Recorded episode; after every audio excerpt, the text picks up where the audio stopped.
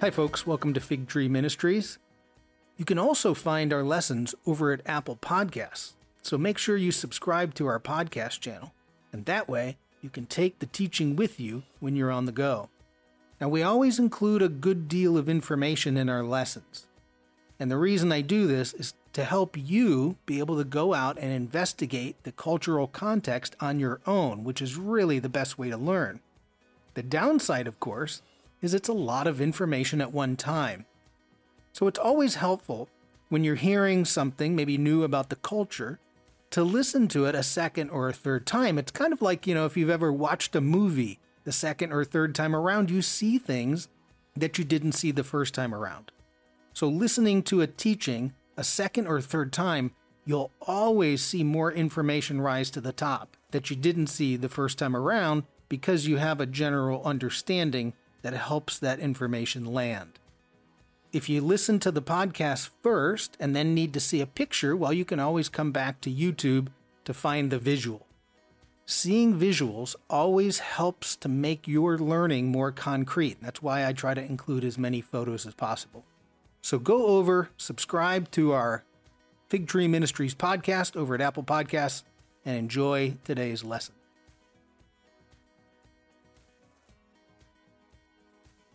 Exciting to be back. We have a fresh canvas in front of us of 2021. So we're going to get to it and create our own reality of goodness ahead of us, despite what's happening in the world.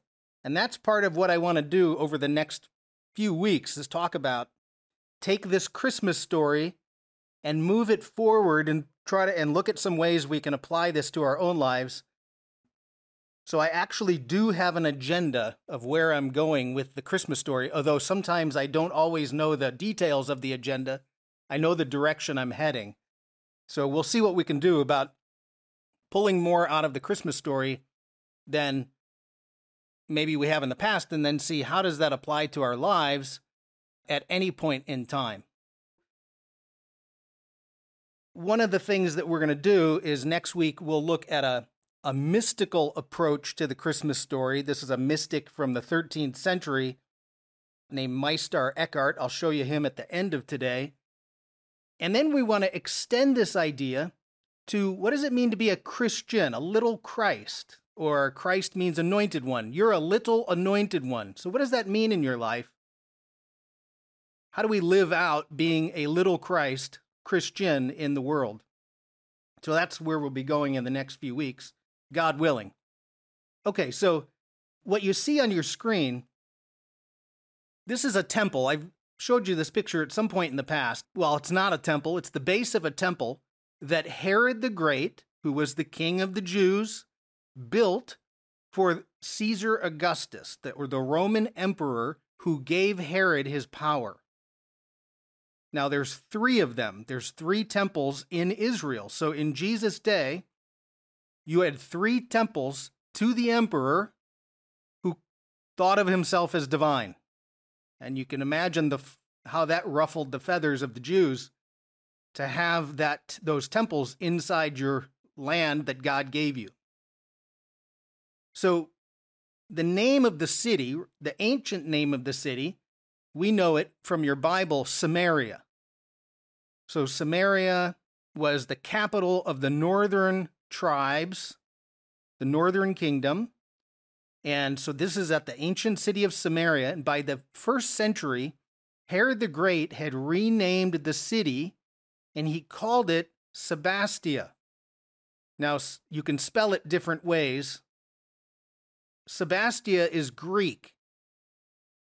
It means the worshiped one or venerated.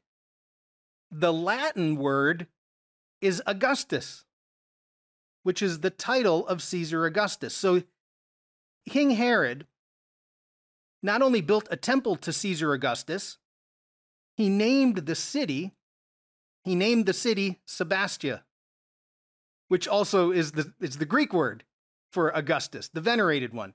So you can see how much he's kissing up to Caesar Augustus. What had happened, it's an interesting story, just briefly about some history. When Herod the Great first came to power, sometime around 40 BC, there was no empire yet. it was divided, and the eastern half was fell under Mark Antony. Mark Antony was the one who dated Cleopatra. So the eastern half, where Israel is, was under Mark Antony, and um, Herod the Great put his allegiance with Mark Antony. Well, then Caesar Augustus wins a battle. Well, that's awkward. So now you're the king of, of Judea, and you've pledged your allegiance to the guy who lost.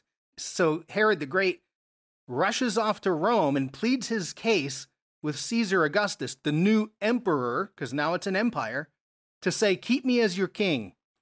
And uh, the funny part is, he says, uh, Herod essentially says, Hey, look, um, yeah, I was loyal to the guy who was your opposition, but notice how loyal I was. And if I was that loyal to him, imagine how much I'll be loyal to you. So Augustus said, Okay, you can be king. And of course, then Herod the Great goes back and he builds three temples to Caesar Augustus because he's got to show his loyalty and why he wants to remain king. So it's kind of a funny story. Anyways, so that what we're what we're looking at was a temple to Caesar Augustus, and of course, Herod the Great, the king at the time of Jesus' birth, is making sure that Herod or uh, that Augustus knows that he's loyal to him while he's in power.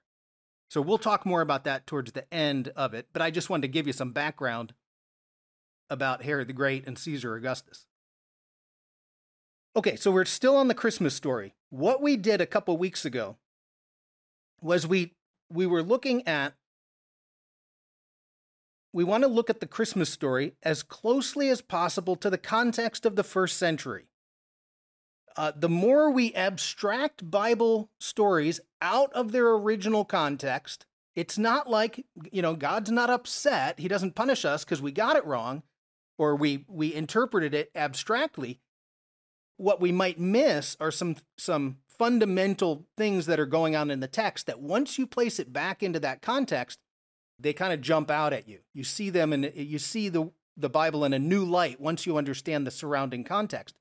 Because there's a very powerful message going on here, which is what we want to we explored a little bit last time and we'll explore today. A reference I shared with you last week was this book, Kenneth Bailey Jesus through Middle Eastern eyes. He was a Presbyterian minister and served the majority of his life living in the East. And so, he, what he wants to do is take all these Bible stories and, it, as he says, you know, dust the barnacles off them that have kind of grown over the years. So that's a it's a great book, foundational for understanding some Eastern thought and the way that the Bible stories fit into the East. So we talked last time we have two variations from the Bible. Uh, we have Luke's account of the Christmas story, and that's where we're at today. And then you have Matthew's account of the Christmas story, or I'm sorry, yeah, the, the, the, the narrative of the birth of Jesus. And then what has happened over the years is there was a writing, um, because Luke and Matthew don't give us 100% of the details. So our tendency is, is to try to fill in the details, and Jews do that to the Old Testament. We do it to the New Testament because God doesn't give us every single detail. In about 200 AD, you have a document called the Infancy Gospel of James. Now, it's not written by James, but they're trying to take James's name. And if you read that, it's a big conflation and adding all of this dramatic detail to the birth narrative. And sometimes when we tell the story of Jesus, we're even pulling from those details rather than only from the biblical text. So, anyways, what we want to do is go back to the biblical text and say, just let's look at what's there in Luke's account or in Matthew's account and try to get rid of the, the noise that's been added over 2,000 years of retelling the story. Okay, so this is what we were doing last week. One of the things we noted is that there's something common about the nature of the birth. Now, it's not common that there was an immaculate conception. That's not common. The common part was that they went to Bethlehem. They would have been welcomed in because that's the Eastern way. When there's a pregnant woman, you welcome them in. We noticed last week, there or two weeks ago, there was no innkeeper who who turned them away. Rather, first century homes have the animal stables built into the home. So they're in a home of some sort. You have family living space. Then, somewhere attached to that home, near the entrance, is going to be your animal stable. So you have an animal stable. The mangers are the rock structures that you would then put the food in for the animals. So either the house was too small or the room, the extra room in the house, was somehow taken. My conclusion was the house is probably a very small house because if there's any guest room and you have a pregnant woman, everybody's going to be giving up that room for the for the the pregnant woman. That's ho- that's hospitality. So we'd have to say it's probably a very small house, which le- lends to the story because in God's kingdom, the king is born at the lowest level of society not inn a palace. And that's part of God's kingdom. It's the opposite of the way we think about the next king. Okay. So it's a it's a common he's he's born as everyday person. Obviously he's the king, but the, the the way that the story's told. And what where we get tripped up is this idea of guest room. That word kataluma gets translated in. That's an likely an incorrect translation. It would be better as guest room. There was no room in the guest room because Luke also uses that word for guest room. So, anyways, all it does is try to put back that, that story back into the context of the first century to say we have something at the lowest rung of the community. A king is being born, which is going to be a significant factor. And then what we wanted to do, because this goes into our historical context, is we say, well, let's compare that to something that's right there in Bethlehem that has to do with the, the king of the Jews, Herod the Great. And so the picture you're looking at in the distance is Bethlehem, and the, and the mountain or the hill that I'm standing on is this hill right here. And that's called the Herodium. This was a massive, at the time, the largest palace structure in the world, built by Herod the Great. There's a fortress that would have extended above that cone. There were palace structures all around the base of it. This is a massive engineering job. Tunnels everywhere because it's built into the mountain. So this was significant. And that's what you want to do is you want to place the birth of Jesus to say, okay, he's born at the lowest rung of society and that's going to be God's king rather than the four miles away, this palace fortress of the king, where everybody would expect the birth of a king to be set. So that's a great thing you can juxtapose. Again, it's cultural, so we don't necessarily recognize that that exists, but this would have dominated the area around Bethlehem, and it was fairly new within 20 years of Jesus being born. So now we can make a great comparison because Herod the Great, when Caesar Augustus, or I'm sorry, when Rome made him king over Judea, they called him the king of the Jews. So Herod the Great, according to the worldly standards, was king of the Jews. In the Jesus story, Matthew, and I'll just give you the, the verses right there. We're not going to look at it, but you all know the Magi show up to King Herod and they say, Hey, where's the king, the one born king of the Jews? Well, what do you think Herod thought of that? That's a, that's fundamentally, it undermines the political structure of his kingship. Because they're saying, hey, we, we, we recognize there's another person born who's king, which means, Herod, you're not it. Now tell a politician they're not it and watch their ire come out. So Matthew starts, Where's the one born king of the Jews? Then all the gospels end, for instance, in Luke, when Jesus is hung on the cross. What's the sign say above, above him on the cross? Here's the king of the Jews. So you have this, all the gospel stories are bracketed by this idea of a king being born or the fulfillment of a king coming into power. And it's radical because that undermines everything about Rome. it's a it's a very political message and we often don't read politics. It's like we got well we have our religion over here and our politics over there. It's like nope. No you don't.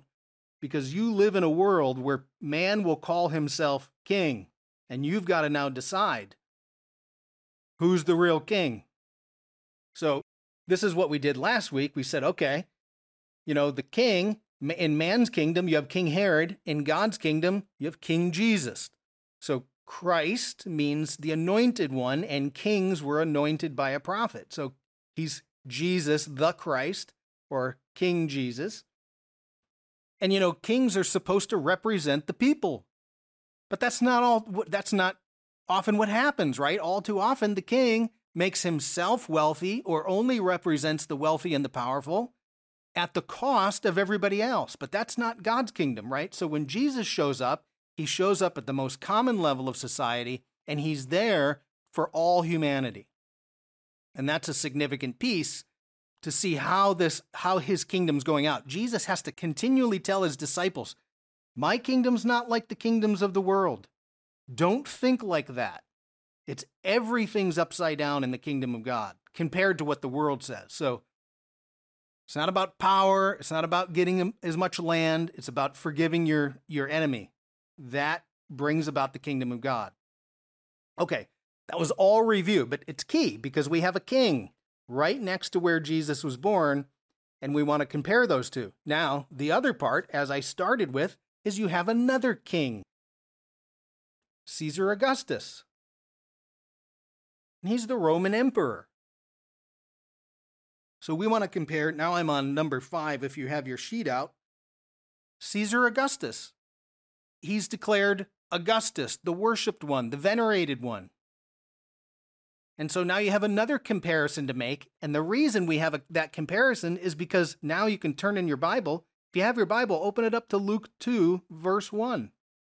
Because Luke 2, verse 1, Luke includes the important detail as he opens this narrative about Jesus about Jesus' birth he opens his narrative telling you who's in charge. In those days, Caesar Augustus. And you know, you think about Caesar Augustus sitting over in Rome, waving his hand, issues a decree that a census should be taken of the entire Roman world, right? How powerful are you that when you make a decision like that, everybody jumps into action? But the idea is here why does Luke include, besides that it happened, why does Luke include that detail? Because he's setting he's he's setting up a comparison. Who's the king at the time? Who are you going to call Lord? So we have Caesar Augustus. Now, again, it's a framing. You're framing the idea of we want to understand in God's kingdom who's king. And that's going to be a powerful thing we'll look at that over the next few weeks. So let's look real briefly at Caesar Augustus. He was emperor for 40 years or so. It's over math for Marines, it's more than 10 fingers and 10 toes, so I'd have to I have to do a little bit more calculation, but it's over 40 years. Now he's not his name isn't Augustus. His name was Gaius Octavius.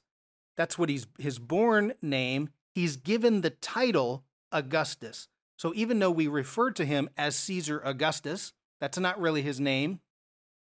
Just like Jesus Christ, Christ isn't his last name, it's Jesus the Christ, which is now telling you his title. He's the anointed one of God. Minor detail, but important when we we want to recognize that he's telling everybody that he's the worshiped one. And for, for good reason. He played it well because for 40 years, the Roman Empire, the, the economy grew, there were wars ended, everything was wonderful. And he kept saying, It's because of me. I bring order to the chaos of the world around you, and I'm the one who should be worshiped as a god.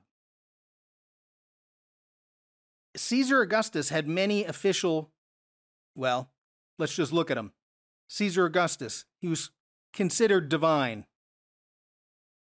He's divinity. They call him Lord. He's called Savior. I'll show you that in a minute. An inscription from from uh, 9 BC. He calls himself the Son of God. He's the son of Julius Caesar. Julius Caesar dies and ascends up into the heavens. This is their theological theology of the imperial cult. And if Julius Caesar ascended to be a god, that makes Augustus the son of God. So he calls himself the son of God. And I'll show you in a minute, his birth is referred to as the good news for the world.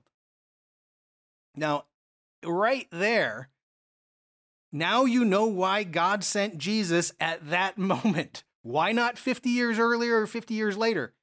Because on the ground, in charge at the time over Jerusalem, was a guy who called himself Lord, Savior, Son of God, and his birth was considered the good news.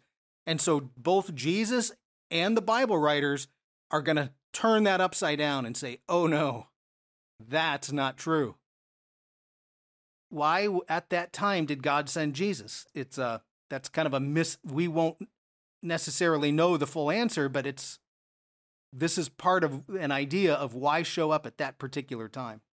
Okay, so look back at Luke, and I want to show you something. So you have Caesar Augustus. This is being this is now the introduction to Caesar. And what I want you to do is just bounce down from in Luke 2 down to verse 10 and 11.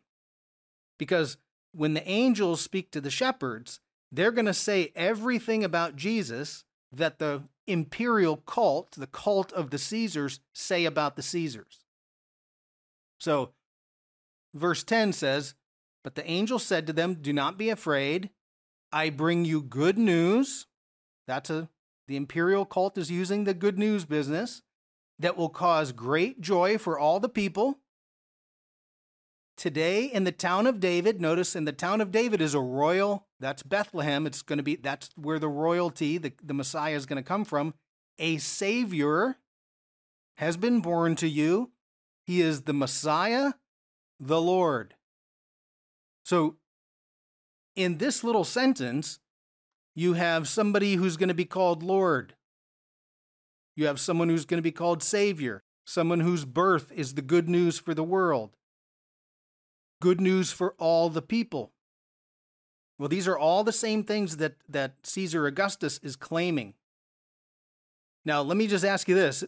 If you've never heard this before, just realize who's still around being worshiped and changing lives for the better. It's not Caesar Augustus. Well, okay, there are there are in in the poli- there are politicians who will make the claim in their in their messianic thinking that they're the ones who bring order to the chaos but Jesus is still the one. So it's everything had to be flipped on its head to say who's king.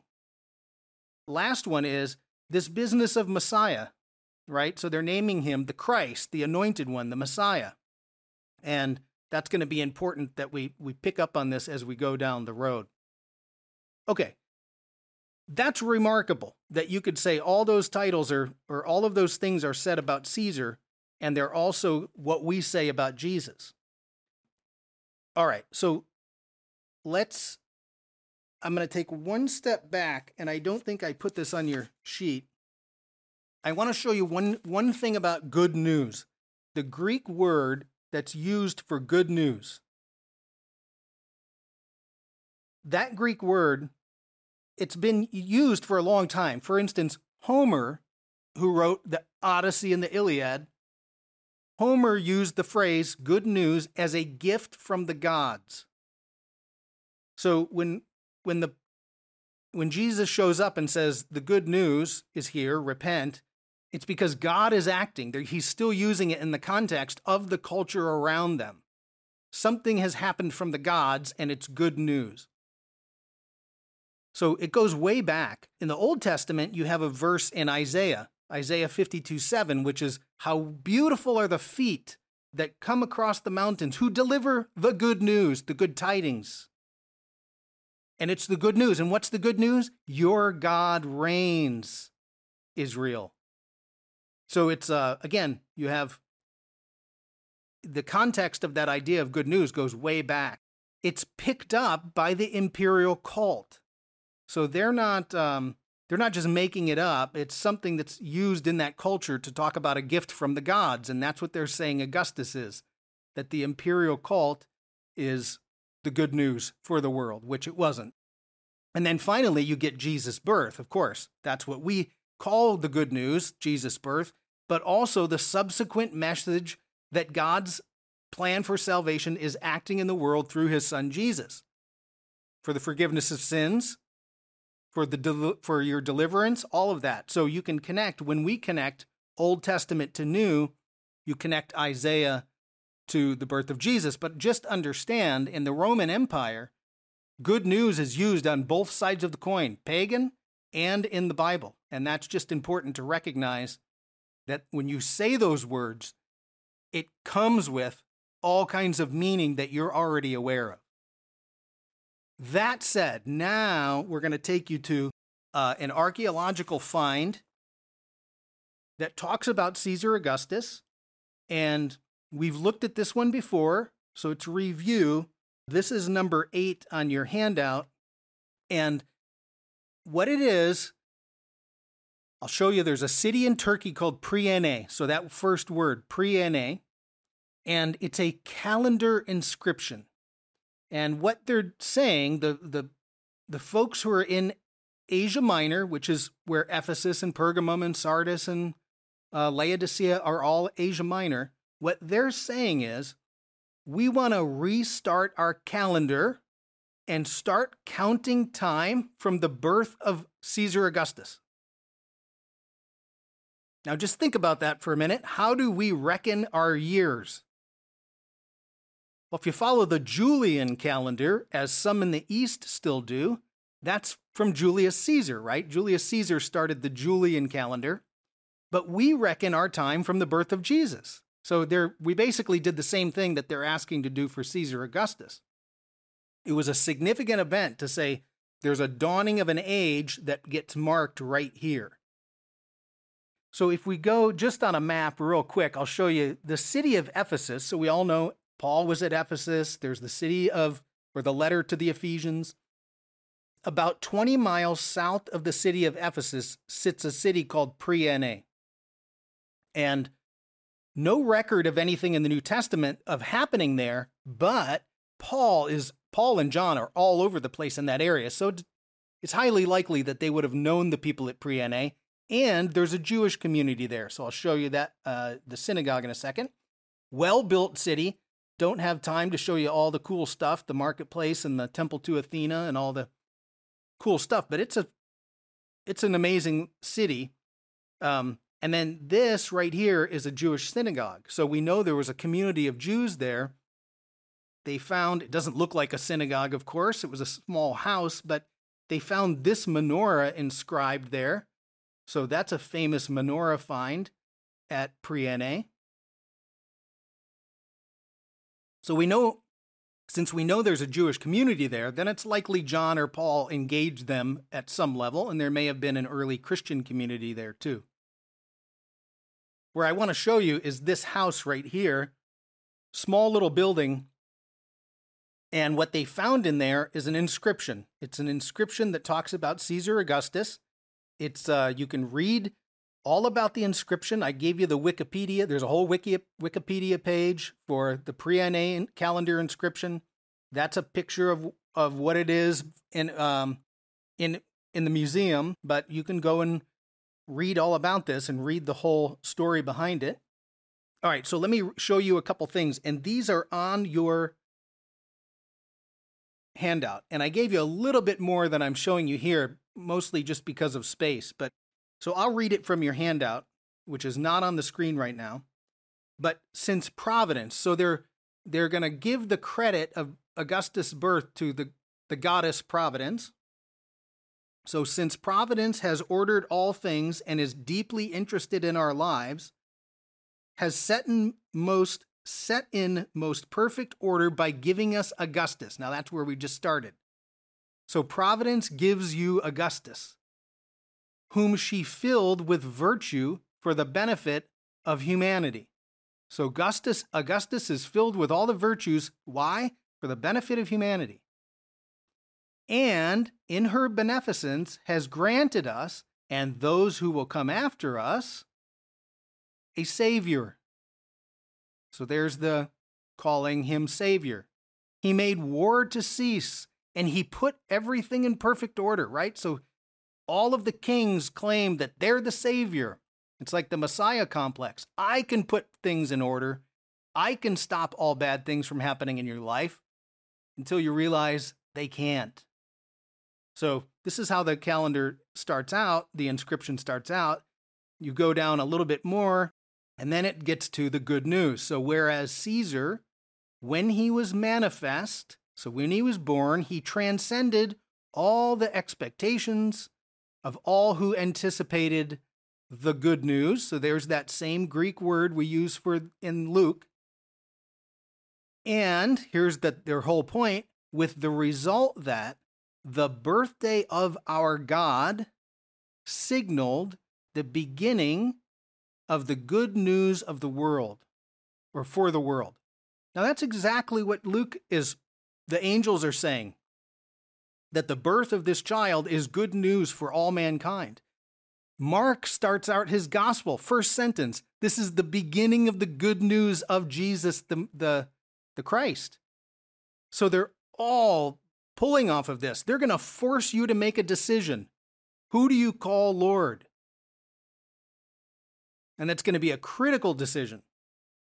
So, the birthday of our God, this is what we see in Luke and the Jesus story, is called good news. At least, now, anything that the Caesars did was called good news. They win a battle, it's the good news. They come to power, it's the good news. So, my point is this you have somebody on the scene, Caesar Augustus, who says, I'm Lord, I'm Savior, I'm the Son of God, and my birth is the good news for the world. And then Jesus is born, and they're going to challenge every single thing about that. And Jesus is going to be Lord, and Jesus is the Savior, and Jesus is the Son of God, and his birth is the good news, and the message that comes along with it is the good news. And now you're forced into a decision, and it's not going to be comfortable at all in the first century. If you choose Jesus, what did you just say about the the uh, the emperor? He's not God. Well, they don't take that too well. So this is a very it's decidedly political. It's forcing you to, to make the decision of who's king.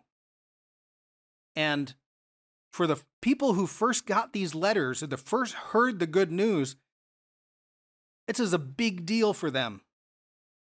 And as we when we looked at the book of Revelation, you have the same issue. You have a now that Caesar's Domitian, and he's going to demand that he be called God. And if you say no, well, you know, Domitian's not happy. Okay.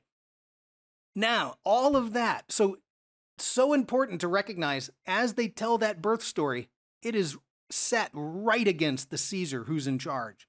So, if we go back to this idea of these temples, these temples that uh, Herod the Great built in the land of Israel to say, Caesar is Lord and God. I mean, how did the Pharisees deal with that? Probably not well. How would Paul have liked that one? You know, what about the zealots? No wonder they're angry. So we go back to this temple. This is this is one of three.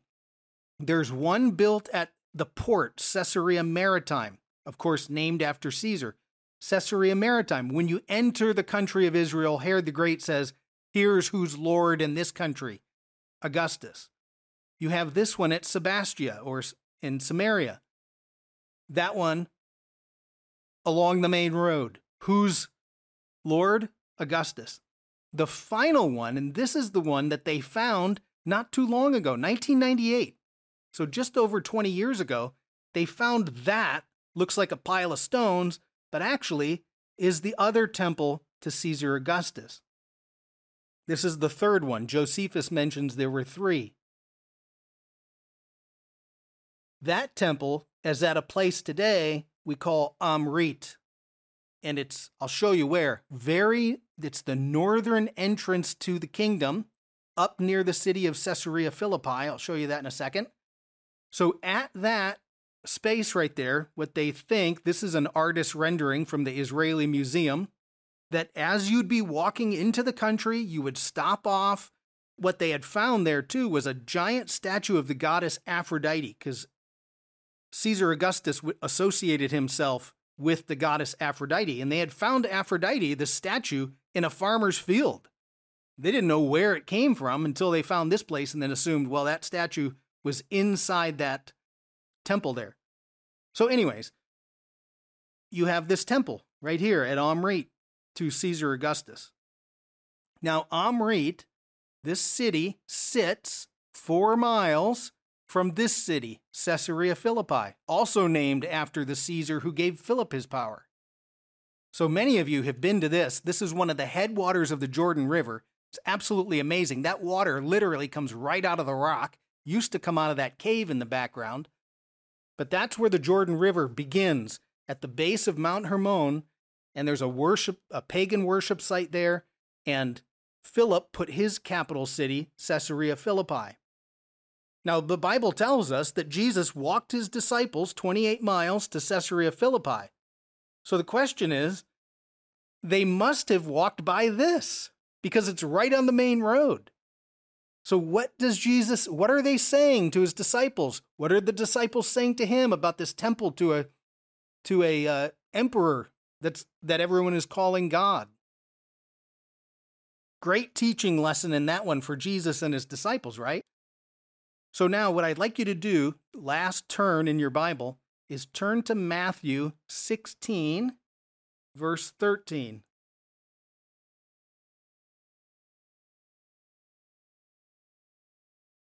You know, Bible time is elusive.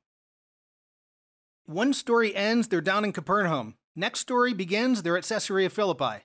And you have no idea how much time elapsed. I mean, it's 28 miles to walk from Capernaum to Caesarea Philippi, so you're probably not doing it in a day. How much time elapsed between the, you know, the journey when Jesus said, "Come on guys, we're walking north." When Jesus came to the region of Caesarea Philippi. That's right where we looked at. Now, region of Caesarea Philippi. Where?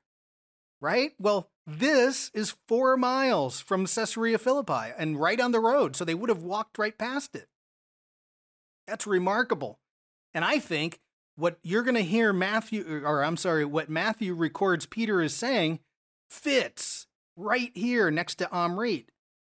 So uh, Matthew 16, 13, when Jesus came to the region of Caesarea Philippi, he says to his disciples, Who do you say that I am? Now, why would he be asking that question? Well, one, because he wanted to ask that question, but two, there's a temple right behind you that says, that the Caesar is Lord and Son of God. So you can compare again culturally. You've got these; they're they're right next to each other. And then look at verse 16. And I think this is the clue that kind of gives it away. Then Simon Peter, right? This is Peter's famous declaration You are the Messiah, the Son of the living God. Now, why? Why include that word if you're Jewish? You don't have to tell you don't have to tell Jesus that he's it's a living God. Well, if you're standing next to the the if maybe Jesus stopped along the way right by that temple and said, "Who do people say that I am?" And Peter says, "You're the Messiah, the son of the living God, the God that's alive, not Julius Caesar who died." And at that point it would have been Tiberius, but Tiberius said, "I'm the son of God because Augustus, uh, you know, ascended to heaven." and the whole thing is supposed to trickle downhill with every successive Caesar. So I think there's something here where Peter says it's the living God.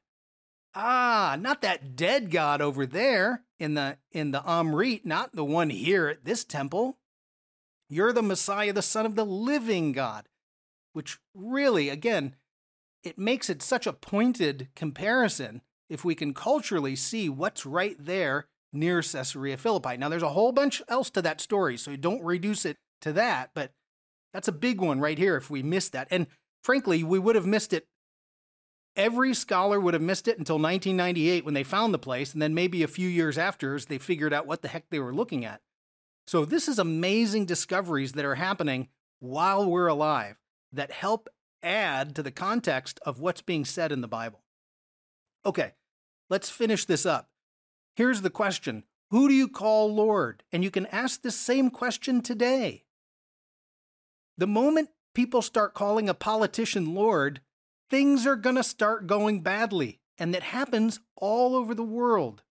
North Korea calls their the father, then the second father, now the son, a, a deity. They're the ones that hold bring order to the chaos. It's like, uh, nope. So who do you call Lord? Well, in Jesus' day, is it Caesar or is it Jesus? And that could be a life and death answer. Well, it is a life and death answer, but it could be a physical life and death answer. This is really an important question. Another way to phrase it, and this is where I want to go in the future weeks who's king? Right? Is it Domitian? Maybe at the time Luke is writing. Is Domitian the Caesar? Is he the king, the true king? Or is it Jesus the Christ, the anointed one? And what does it mean to be king? And that's one of the things we want to explore over the next couple weeks. If Jesus is the Christ, what do we mean by Christ or what do we mean by king? Second, what does it mean that he's born to all people? How can we interpret that in light of our spirituality today? And then finally, ultimately, we have to say, what does it mean for us, right? I'm a Christian, a little Christ. I'm a little king, or I'm a little anointed one. What does it mean that I'm a little anointed one? How do I live out? Once I become a Christian, say I have faith in, in Jesus, or I have faith in God through Jesus, then what? What do I have to do? How do I transform myself to become a little Christ in a world where today still human beings will call themselves not in specific religious terms, but they want to be king, they want to be the Messiah. Okay, this is where we're going. Now, next week, I'm going to show you something God willing, I'll be able to present it well enough. It's myst- It's a mystic. Uh, he's a mystic, and anytime you get to uh, any kind of mystical teaching means it's mystical. So you know you kind of have to hold it loosely. This is a guy named Meister Eckhart, and he lived well 1260 to to 1328. It's a it was a tumultuous time. A lot of history has been a tumultuous time. Um, he was a Dominican friar, also called the Black Friar. So notice his, in the artwork, he's got the black cloak on. He was a prominent theologian, very popular, but he would tend to go off on his mystical ideas in his uh, sermons. And he spoke his, he did his sermons in German, which normally they were done in Latin. So he became very popular with the people. They loved it. Well, what happens when you get a popular preacher uh, and the church people at the top don't like your mystical ideas. Well, you start to call him a heretic, and he had all kinds of accusations. And very recently, the Catholic Church has had a movement to come back and say, no, no, we need to reclaim Meister Eckhart's name. You know, he's not a heretic. Anyways, so I'm going to show you his his ideas about the Christmas story, and um, they're very much in line with Jewish mysticism too. So it's it's interesting anyways, we'll do this next week. It's, it's it's very interesting, but it comes from an old teaching and on the on the level of mysticism, which you know they always warn a teacher not to teach too much about on the level of mysticism, but we'll go there anyways. At least dip our toe in it. All right, so that'll be next week. Then the week will will from that we'll jump again, take the take this idea that Meister Eckhart has, we'll jump again to say, what does it mean for us to become a little king, a little anointed one? And then how can we then apply the Bible to our life to live that out in a way? So we'll do that in the next couple weeks. All right. Lots of information, lots going on in that first century. Really helpful to, to go back and dig into that context. You know, we abstract the stories, we tell them, there's nothing wrong with that, but sometimes we miss something about the punch of the story that was happening in the first century. Oh, by the way, let me add one last note. Just so you realize what happened. When Jesus was born, Caesar Augustus is on the throne. Everything's going uh, swimmingly. The empire is at the top of its game. Well, when Caesar Augustus dies, basically everything just goes downhill from there. Tiberius took over. He was the Caesar when Jesus was crucified. When Tiberius died, then you get Caligula. Well, he was a madman. He's certainly not God incarnate, although he wanted to force the Jews to put his statue inside the temple at Jerusalem. Caligula's gone. You have Claudius, then Nero. Nero was a madman. Then you have this crazy year where there's four Caesars, and then you get Vespasian, and that's what we were talking about during the Revelation. Vespasian, his son Titus, who destroyed the temple in, in Jerusalem in 70 AD, and then another madman named Domitian. So what you can see when the when Luke's letter goes out, the good news, all the great stuff that was supposedly happening, supposed to happen under all these emperor, emperors, people were beginning to realize was completely false. So the message of the good news of Jesus lands at a time when people realize that the emperors can't do what they're claiming that they can do. They can't stave off the chaos of the world. They can't stave off suffering. So it's it's got a there's a primed place for that message to land, which I think is why everything exploded as it did. So, anyways, just the last point. All right, let me stop the share. Okay, there's everybody.